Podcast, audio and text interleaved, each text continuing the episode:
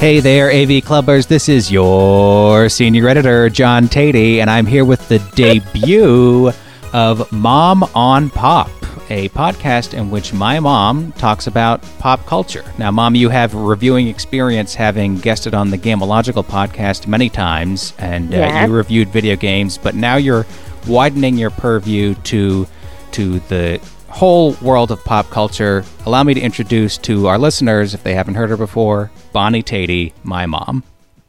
Hello, everyone. So, are you are you excited to get beyond video games? Did you get tired of reviewing the video games? Oh, no, because it seemed like we didn't really just stick to video games. We kind of wandered around a little bit, and that was interesting, although I felt that was my fault, but it seemed to work okay. Well, there's no fault. I think everybody enjoyed that.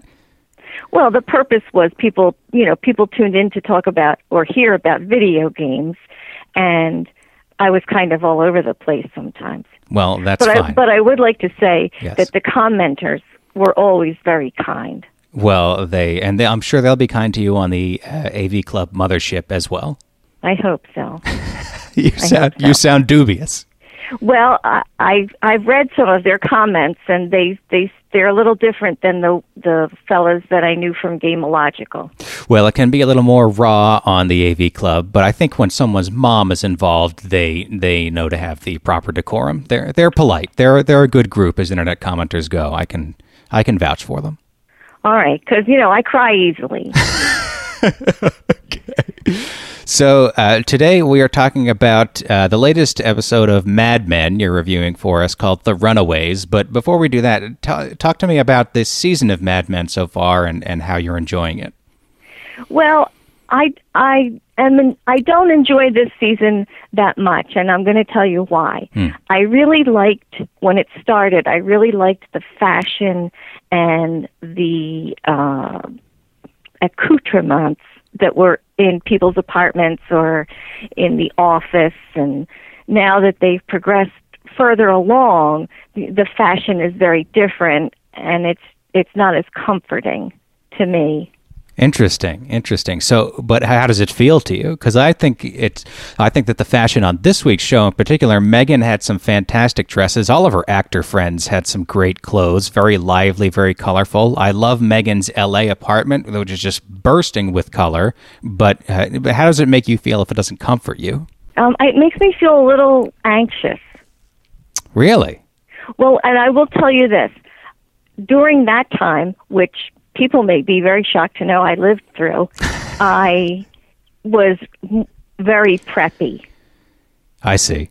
You know, I was the Peter Pan collar and the circle pin and not. I don't know what that. I don't know what that is. What is I the know, Peter well, it's a Pan very collar? classic piece of jewelry. A little, it's a little, you know, it's very tasteful, and loafers and all that. You know, um, I was not like the pregnant. What is she? Niece? Uh, y- oh, well, she she's kind of his niece. Yeah, she's Anna Draper's niece.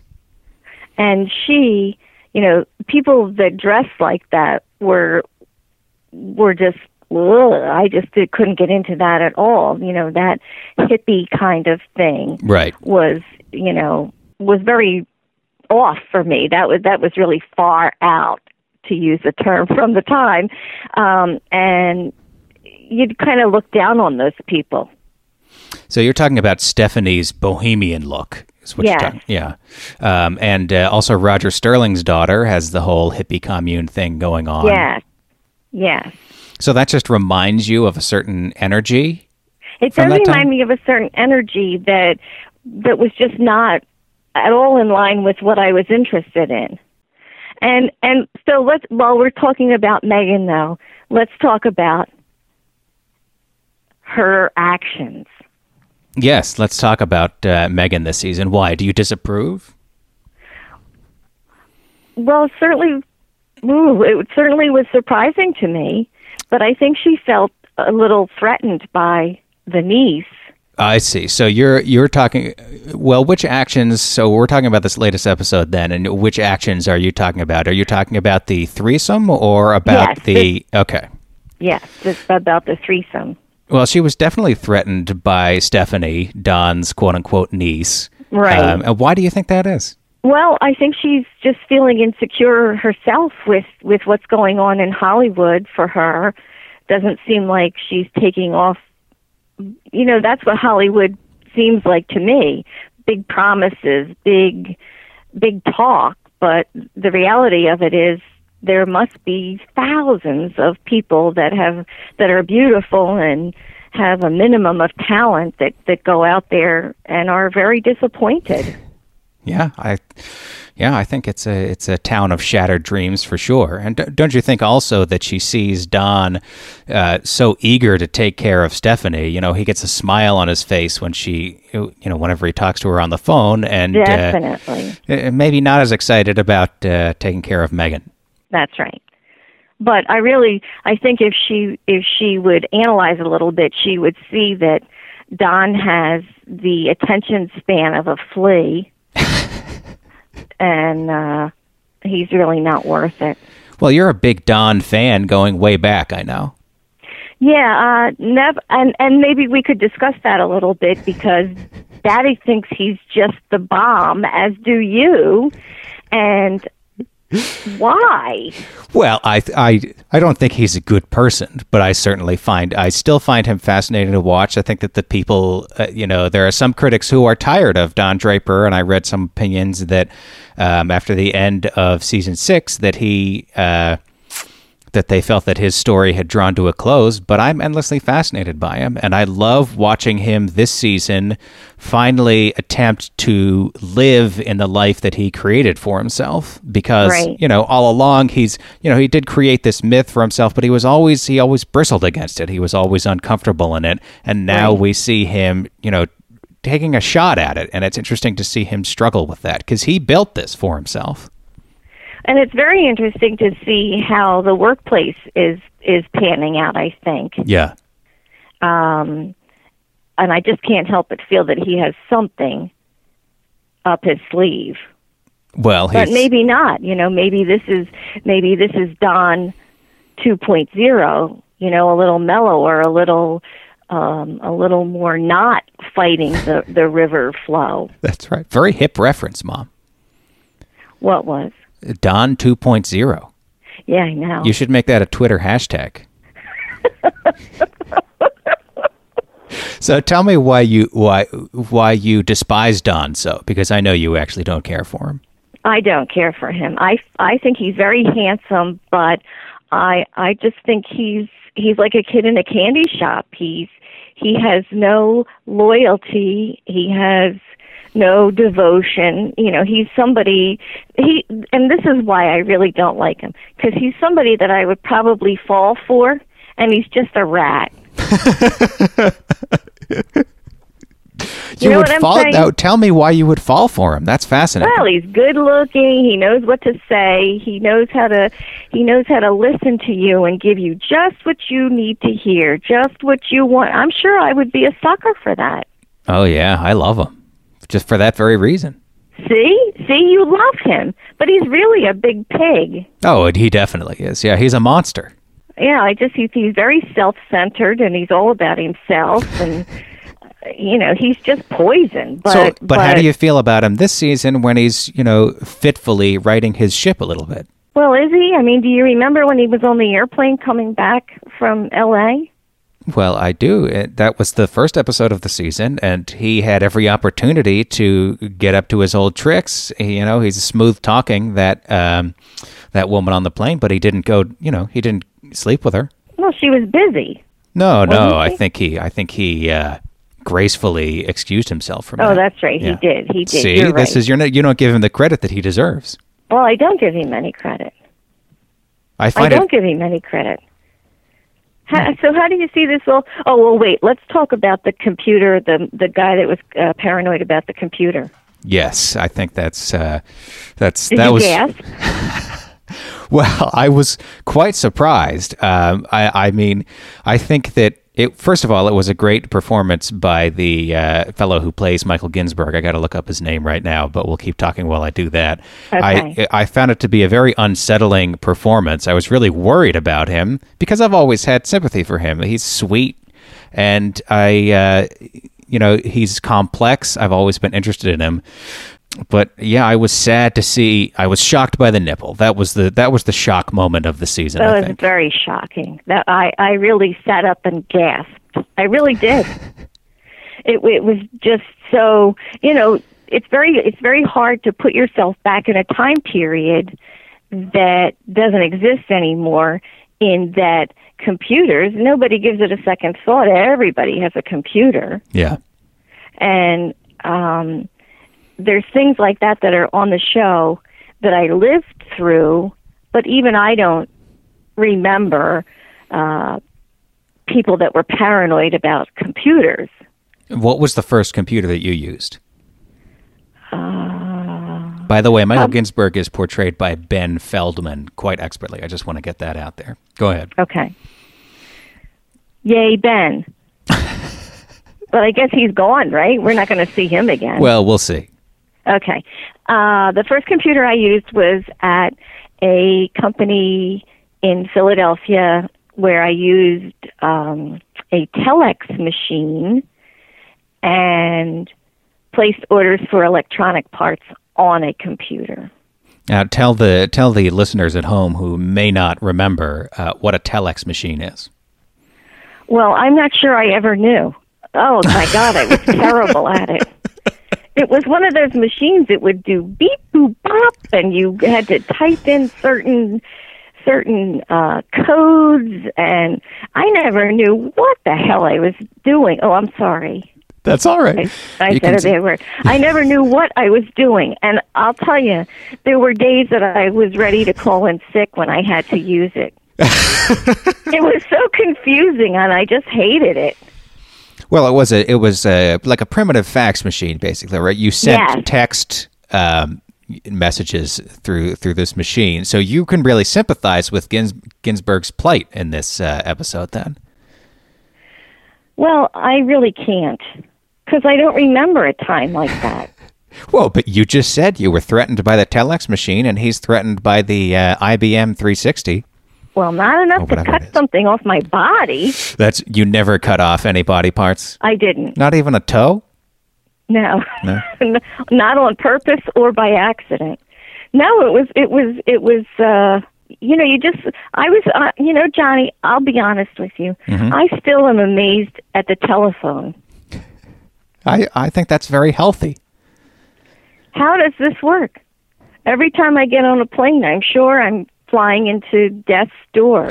So, you know, I don't know. Well, you were astonished even by the setup for this podcast, in which I used the uh, Skype to call you on the telephone.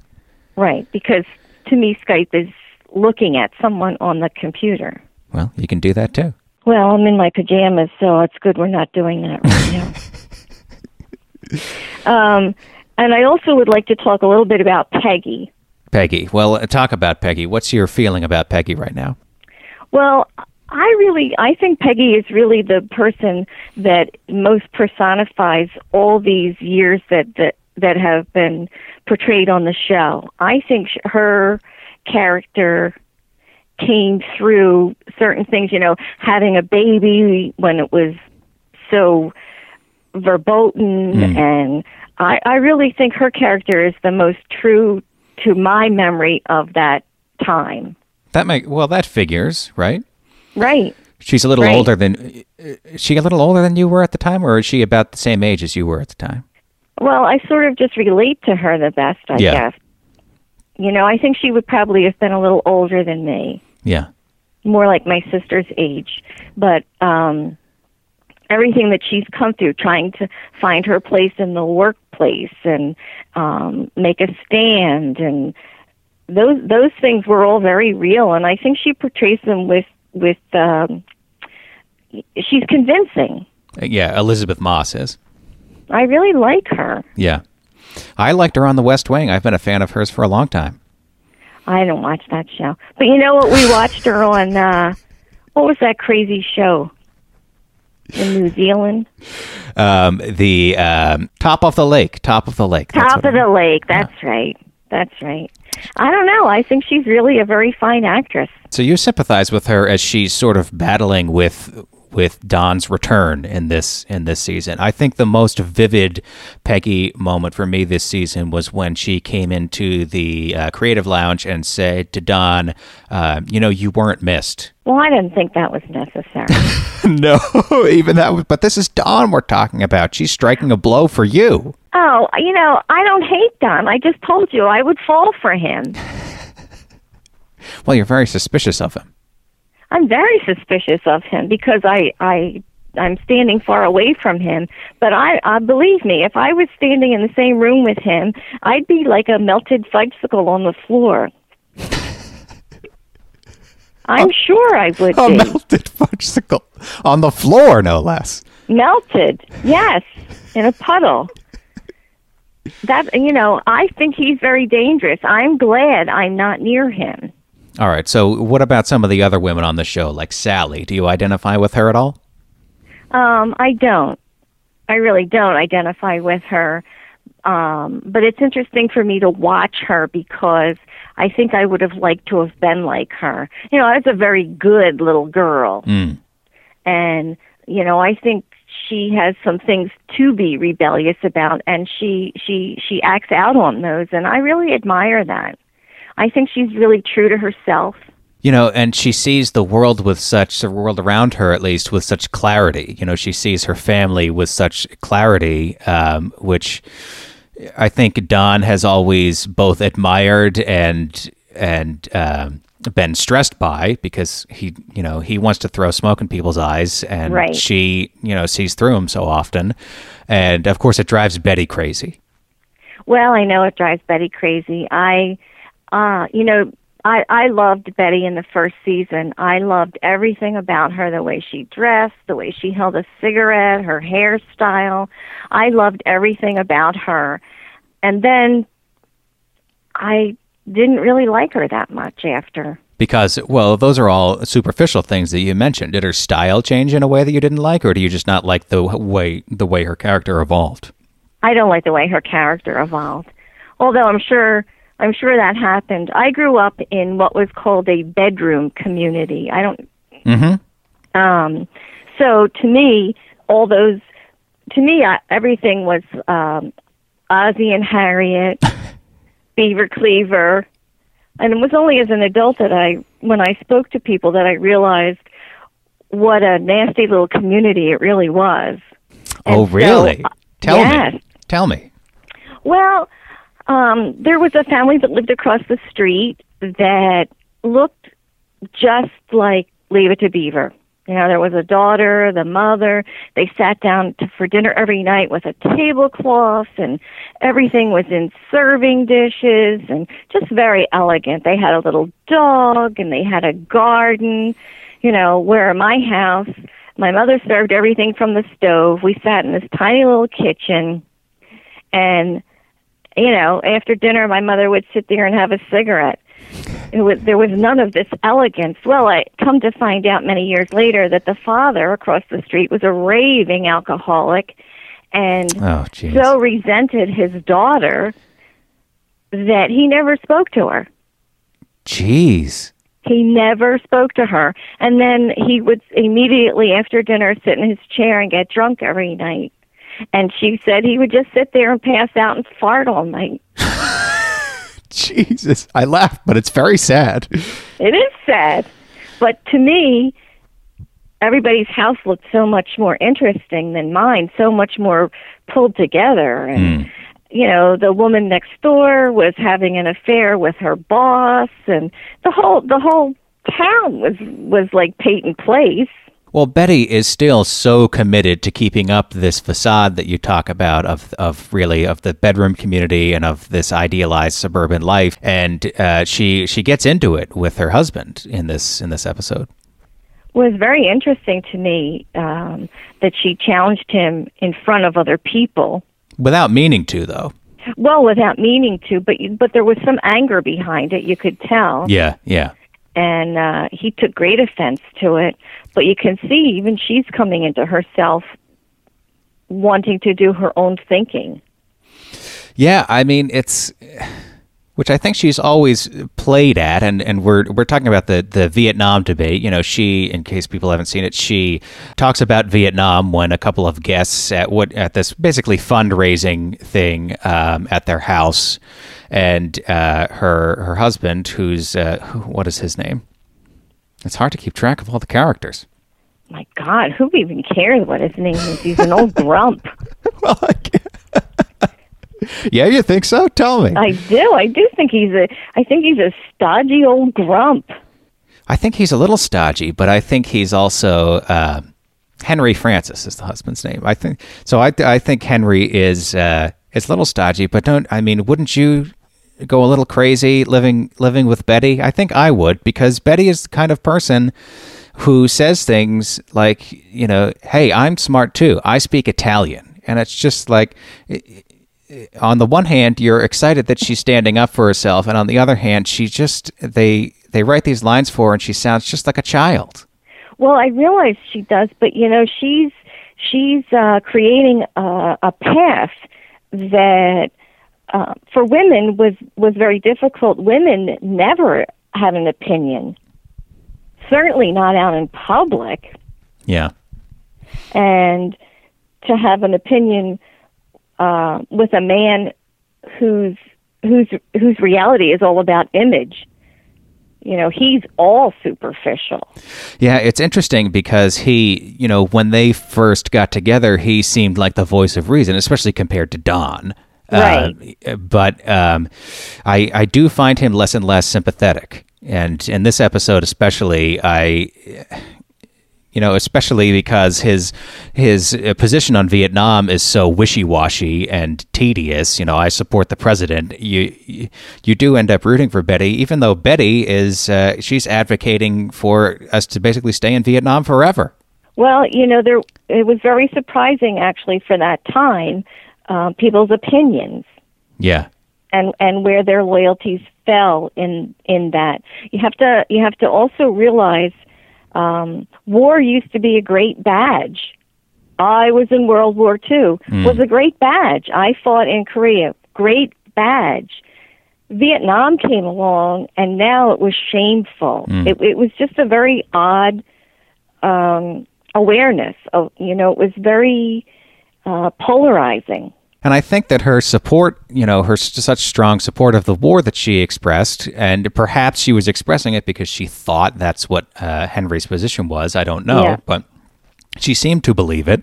Uh, and it seems in keeping with her desire of always maintaining the myth. You know, Betty seems to believe that if you pretend hard enough at something, at something that she's seen, some images she's been presented with, if she believes hard in it and pretends hard enough, eventually it'll come true. Right. You know, I always look at Betty as the as someone who gets caught up in the the advertising world that Don creates, right? right? Like she's the type of person who has fallen victim to all the idealized images that Don and people like him have presented exactly. to the country. Exactly. Exactly. Um, you know, fashion magazines were mm. those that was the reading at the at the swim club in the summer. Women were uh, just rabidly sharing them and reading them and it it really was a very evolutionary time. Mm. And Betty's just a little behind the curve. Right. And I think that's a perfect way to put it. I really do. I really do because for so long she has, you know, eaten the other kind of cookie and now she's realizing she can have her own thoughts. Yeah. So the one moment I wanted to to ask you about is what I think is the the most startling Don moment for me was when he does go into uh, that private meeting between uh, Sterling Cooper and between the cigarette company, and he. Uh, he basically throws out these ideals that he had proffered in the New York Times years earlier, right? He right. says, "Hey, you know, I'm I'm your guy. Now I know the the other side strategy." He he sells himself out completely. This was quite startling to me, and I was startled that I was startled because I felt like, well, of course, you know, Don's Don sold out every other belief that he supposedly had. You know, he's he's a survivor first, right, definitely, first and foremost, right? But I still felt a little bad that he had um, dispensed with this principle so cavalierly uh, to save him, save himself. Now, now, what? So, how did it affect you? If it affected you I at all? did I did not feel that way because this is what I felt like. I felt like he's getting a toehold. He has m- more greatness in him. You know, he's a clever fella. yes, he is, to say the least. He has more greatness in him, but if he's out on the street, he has no stage. So maintaining a foothold in the whole thing, I I really loved it. I really applauded it. so I you, thought it was genius, really, to go in and humble humble yourself like that. I thought it was wonderful, and I think he has more things up his sleeve. I really do. do you think he has a longer plan than this? Is that what you're saying? I do. Hmm. I really do. That's why that's why I'm anxious to see the next episode. I I just do believe he does. And if he didn't at that moment, he at least uh gained enough momentum to be there again. Right. I yeah, I I actually don't think he he had a longer plan in this episode. I think that he was I think he's a talented improviser. Yeah. Um, and and I think that I think that you're right. Now he's bought himself a little time, but I think that he was just making the one move that he could, and now he does have a great deal of leverage. I mean, it was a great move, but now I think he's going to scheme uh, from here. Right. Now, what would you do if you got a nipple? In the mail? No, if you were in Peggy's seat when Ginsberg handed over that nipple, what would you do? I think I would have said, "Oh, this is disgusting." That's all. Yeah, I I don't I I think you know, I know that you like this this uh Ginsberg. crazy guy, Ginsberg, nipple yeah. guy. but I just never could get a handle on him. I never understood what he was all about. And and now I feel bad because you said he's very sweet and you know that that makes me feel sad that I just think he's annoying. Like let's move on to uh uh Frasier Crane's son or somebody. Let's move on. Wait, wait, wait. Frasier Crane's Frederick Crane. Yeah. Oh, oh, that's right. Wow, you know, I never realized that that the kid who played Freddy is. Uh, I don't. Get out. I never. I mean, I knew he was familiar, but I never made that connection that he's one of the copywriters. That's Yeah. right. Huh. And you're more interested in Freddie Crane? Well, yeah. Why? He's such a. He's he's so.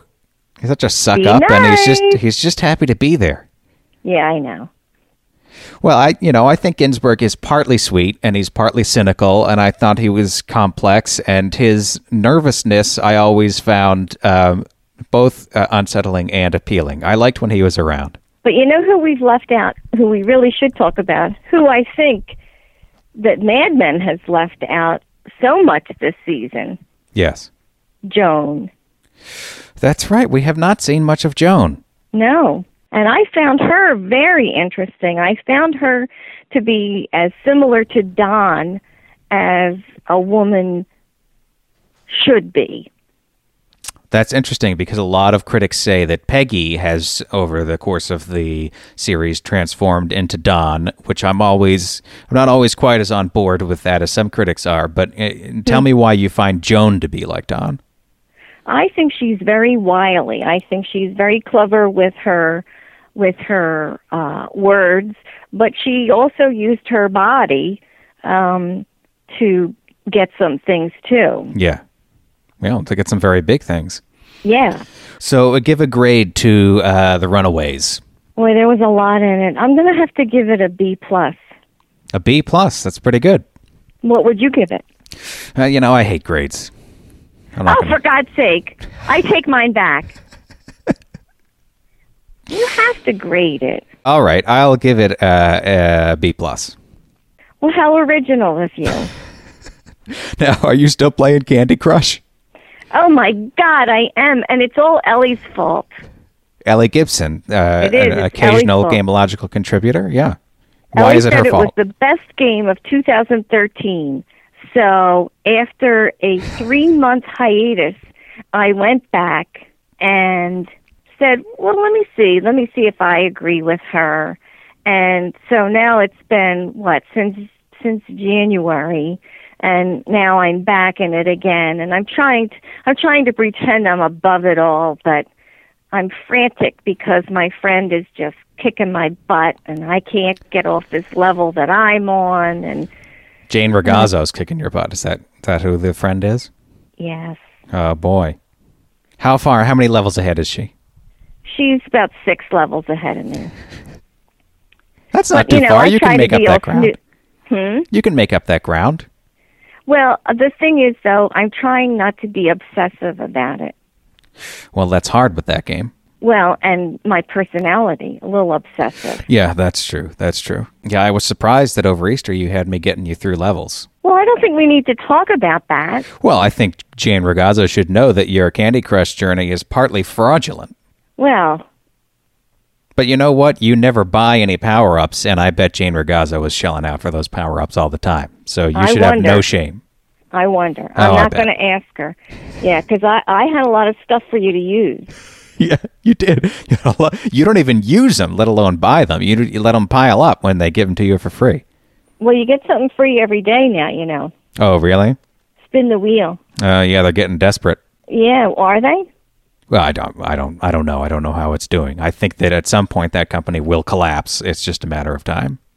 They're advertising uh, something else on TV now. Oh yeah, another saga was game, Pet, I think it was the Pet Rescue. Pet Rescue Saga. Yeah, not as good. Yeah. Well, we already discussed that, so let's don't bore them with it. Oh right. Well, Mom, that was an excellent review. Uh, how about we do Game of Thrones next time? Oh, I would love to do that. Okay, next time on Mom on Pop. My But do mom. you know what? Yeah. They finally showed a man part on there. What do you mean? Finally, they've done that many times before. No, they have not. Sure, Hodor. We've seen Hodor's junk at least once. Is he the one that was dragged behind the horse? Uh, Hodor is the one named Hodor who doesn't say anything but Hodor. Well, that was no, he is not the one who was dragged behind the horse. Who was another? That's right. There was another fella who uh, let it all hang out, so to speak. Well, I, I've had enough breasts, so Come on, you can never get enough breasts. well, Johnny, let's don't get into that, okay? All right. Well, we'll get into all that next time when you review Game of Thrones. Uh, great job on your first Mom on Pop, and uh, we'll talk to you soon. All right, I love you. All right. I love you too, Bob. So long. Bye.